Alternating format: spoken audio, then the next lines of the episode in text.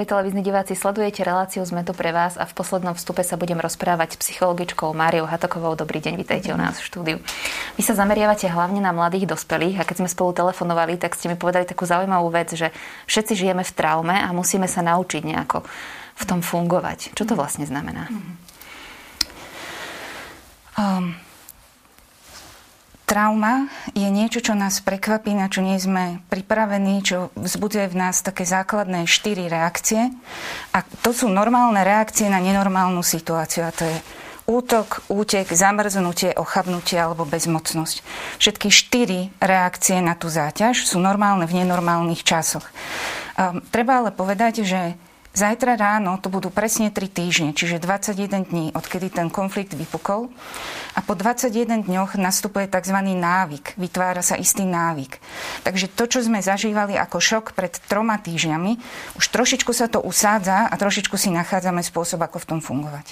Všetci prežívame všetky tieto štyri fázy, alebo to závisí od toho, aký je kto človek? Závisí to od toho, ako je kto disponovaný ako osobnosť, ale zároveň aký má možno aj spôsob, ako zvláda istú záťaž. Niekto sa zmobilizuje veľmi rýchlo a rieši tú záťažovú situáciu práve tou aktivitou. Niekto zamrzne, cíti sa paralizovaný, potrebuje trošku viac času, aby sa ten šok rozpustil.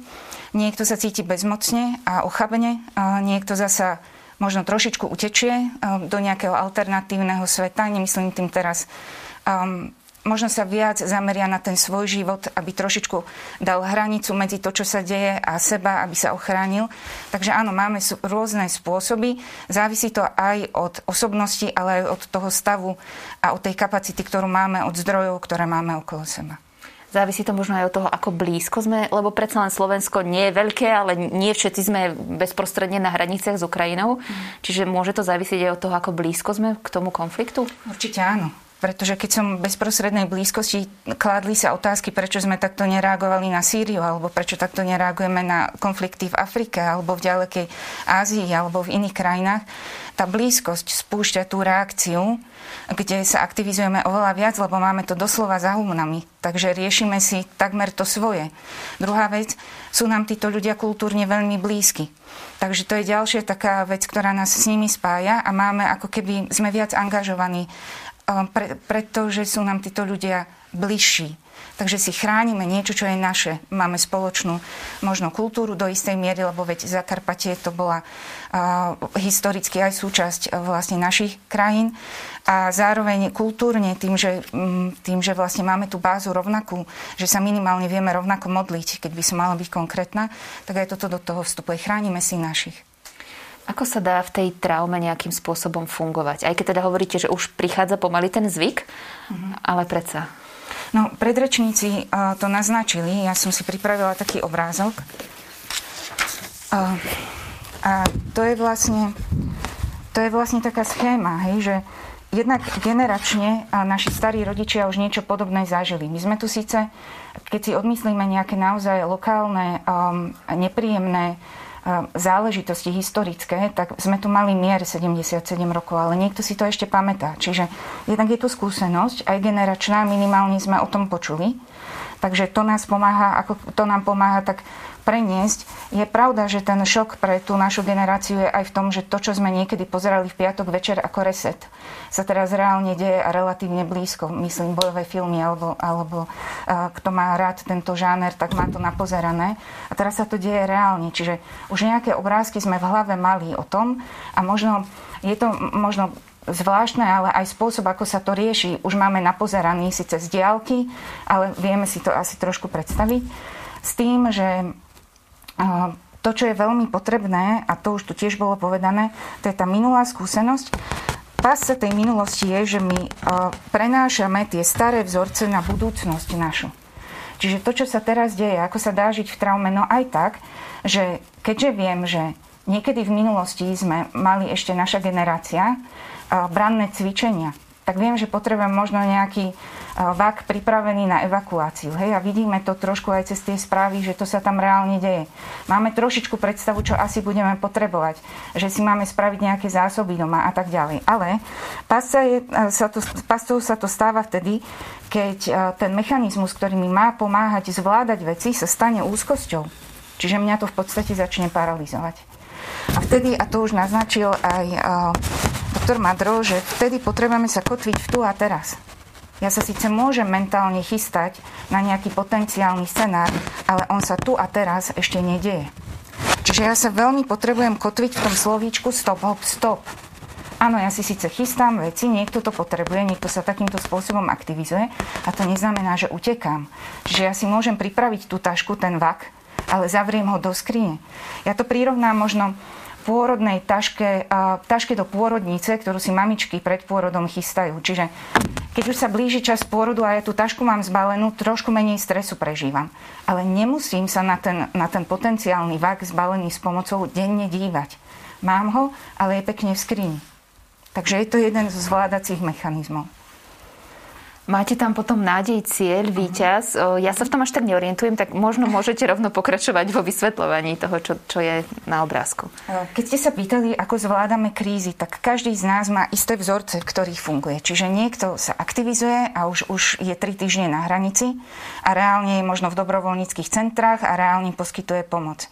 Niekto sa stiahne. Niekto prežíva naozaj úzkosť, lebo má tú minulú skúsenosť, že mu bolo ťažko. Hej. Veľa hovoríme o tom v tejto chvíli, že po dvoch rokoch covidu, kde sme boli izolovaní a bola to veľká záťaž na naše zvládacie mechanizmy, teraz prišla táto kríza, my už nemáme zdroje, aby sme vlastne sa vedeli dostatočne podporiť. U mnohých sú vyčerpané. Čiže prichádza aj taký pocit prázdna a možno aj pocit, že nikdy to neskončí. A to sú také vetičky, že ak by som Ak by som chcela ako keby hovoriť ako psychológ, tak poviem, tomu som uverila, že sa to nikdy nezmení. Čiže ja minulú skúsenosť prenášam do budúcnosti. Už to nikdy nebude také, vždy to bude ťažké. Už nečakám nič dobré vlastne. A ja preskakujem tú prítomnosť v tých zvládacích mechanizmoch a to tu už tiež opakovane zaznelo, čo reálne môžem urobiť tu a teraz. Čiže ja vlastne prepisujem ten starý vzorec, prestávam byť obeťou toho starého vzorca a snažím sa učiniť voľbu a pozerať sa na to, čo je možné. Čo je možné ešte urobiť. Um, treba povedať, že je to veľmi dôležité, je to naozaj kotva, pretože ten konflikt je síce niekoľko sto kilometrov od nás, ale ešte nie je tu. Ešte tu nedopadla ani jedna raketa, Bohu vďaka. Ešte tu nehučia sirény, Bohu vďaka. Hej. Takže ja ešte mám chvíľku času, aby som nabrala zdroje, aby som nabrala silu.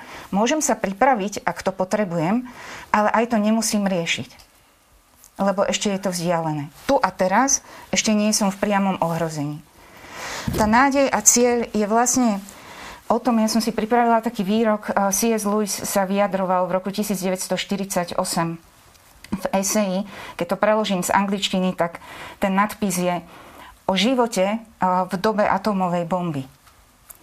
V dobe atómovej bomby. A on vlastne hovorí, že bomby môžu zničiť naše telo, ale nemusia vládnuť našej mysli. A hovorí tam o dvoch takých princípoch. Ten prvý princíp je, to, čo by sme si mali uvedomiť, je, že smrť nie je náhodná, ale istota. A druhú vec, ktorú by sme si mali uvedomiť, je, že čo by sme mali spraviť, nie uvedomiť, je nabrať odvahu. A Pater Pio hovorí, že strach je väčšie zlo ako zlo samotné. Takže pokiaľ ja som paralizovaná, potrebujem sa ukotviť.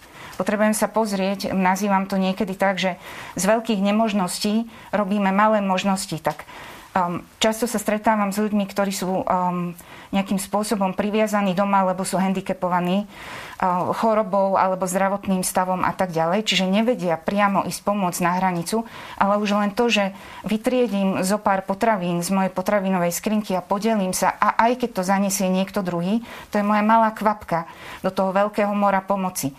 Čiže v tomto zmysle nič nie je malé a veľké, sme v tom všetci spolu. Jednak ten pocit spolupatričnosti k tomu pridáva a druhá vec je, ja nemusím robiť veľké veci, ale malé veci s veľkou láskou a to je svätá Tereza z Lízií. Ako nám v tomto všetkom, v tom ťažkom čase pomôže zakotvenie v Bohu a viera, ktorú máme v Neho? Uh-huh. Uh, pre mňa, neviem, koľko máme času. Ale... štyri minúty. Okay. tak, sa, tak si spomeňme na Krista v Getsemani. Spomeňme si na Krista v Getsemani. To je literárne, ja nemám prečítané všetky knihy sveta, ale z literatúry, ktorú máme dostupnú, je to asi najväčšia ukážka prežívanej úzkosti. A teraz použijem moju ruku. Ježiš, keď bol v Getsemani, tak prežíval obrovskú úzkosť, tak veľkú, že to vnútro tela prežívalo napätie tak obrovské, že praskali vlásočnice, čo sú úplne tenučké cievky pri potných žľazách. Tak si predstavte to napätie v tele Ježiša Krista. Predstavte si toto ako miechu. Toto je mozog vnútro, mozgový kmeň, a toto je limbický systém. Limbický systém je emocionálny mozog, alebo tzv. Jaskinný mozog. A on reaguje poplachom v záťažovej situácii. To je útek, útok, zamrznutie, ochabnutie. Keby Ježiš ostal iba pri emóciách, tak doteraz nie sme vykúpení. Ale on sa postavil na slovo. Aba, ja viem, že ty všetko môžeš. Ak je možné, odním tento kalich. Ale ak nie je iná cesta, ako vykúpiť človeka, hovorím, áno, tvojej vôli, fiat voluntas tua. Hovoria mystici o tom, že ako náhle sa rozhodol, a toto je psychológia, ako náhle sa rozhodol dať do zátvorky svoju vôľu a dôverovať Božej vôli, údajne sa až ponáhľal na kríž, pretože už nesledoval kríž samotný, ale cieľ bolo vykúpenie človeka. Keď my sme v kríze, keď príde skúška, tak nám niekedy zdvihne dekel. A my ideme cez emócie, my sa potrebujeme kotviť v tzv. Racionálnom mozgu, rozmýšľajúcom mozgu. A tam máme slova. Jedna vec je, čo môžem urobiť, čiže dávam si doslov, racionalizujem si, pomenúvam si režim, konkrétnu činnosť, zdroje obnoviť, spať, jesť, ísť sa prejsť, čítať si dobré veci, čiže vyživiť sa zvnútra, aby som mala silu, keď ten boj sem príde bojovať. Druhá vec, kotviť sa na Božom slove. Svätý Pavol hovorí, lebo o čom je úzkosť? Úzkosť väčšinou sa spája so strachom zo smrti. Smrť je fakt. Je to naozaj istota, každý z nás zomrie. Ale svätý Pavol hovorí, žiť je pre mňa Kristus a zomrieť zisk. My si potrebujeme uvedomiť, a zakončím to slovami z piesne, už viac nie som strachu otrokom, som Božím dieťaťom.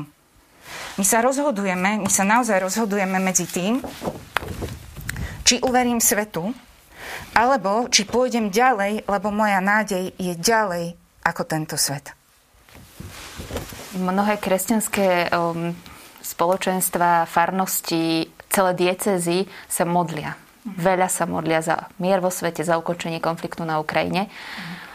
Jednakže samo to má ako duchovná vec veľkú silu, ale má to význam a vplyv aj na konkrétneho človeka, ktorý sa modlí. Je to, jeden, je, je to jedna zo stratégií, ako sa vysporiadávame so záťažou. Máme výhodu z viery, ja to vždy hovorím a hovorím to veľmi hrdo, máme nadstavbu nad tým, čo majú ľudia, ktorí neveria v Boha. Ale je tu jedne, jeden veľký rozdiel. Pretože aj modlitba, a na toto často narážajú kolegovia moji, ktorí nerozumejú tomu duchovnému pozadiu, alebo teda nemajú to poznanie, že modlitba môže byť veľmi obsesívna. To znamená, keď ja točím zrnka ruženca, ale vlastne ja neverím, tak je to naozaj len rituál, ktorý možno ma upokuje preto, lebo je to opakujúca sa repetitívna činnosť, ale on neprináša výsledky. A to je znova, to je otázka, či ja len verím, či mám poznanie, alebo či mi to poznanie presne paradoxne vošlo do srdca. Lebo ak mi vošlo do srdca, tak spätne cez miechu ovplyvňuje celé moje telesné bytie. Čiže je to presne naopak. Hej? Ako myslím, tak sa cítim a tak sa cíti moje telo. Ten, ten strachový model je pocity v tele, ktoré ma zneisťujú, nabehnem emóciami a zdvihne mi poklop. Pretože ja nemám už vlastne tú integráciu v myslení. Emócie prerazia. Keď idem cez Božie slovo, Božie slovo kotví moju emocionalitu a do môjho tela prichádza pokoj. A toto čítame vo Filipanom štyri, šesť a sedem. O nič nebuďte ustarostení, ale vo všetkom, a zdôrazňujem vo všetkom, modlitbou, prosbou a so zdrávaním vďaky predkladajte svoje žiadosti Bohu. To je to, čo máme robiť. A výsledok? Pozrite sa na tú psychológiu. Boží pokoj, ktorý prevyšuje každú racionalitu, uchráni vašu myseľ a srdce v Ježišovi Kristovi. A prichádza pokoj do celého môjho bytia. Takže sa opäť vraciame k tomu, že všetky odpovede sú vo Svätom písme. Je, je to tak. Nič nové sme nevymysleli. Bohu ďaka. Ďakujem vám veľmi pekne za tento veľmi povzbudivý vstup, ktorý nám mnohým podľa mňa veľmi otvoril oči. Ďakujem. Ďakujem vám veľmi pekne aj vám, milí televízni diváci, za to, že ste sledovali dnešnú reláciu. Sme tu pre vás. Verím, že bola pre vás prínosná. Požehnaný večer ešte.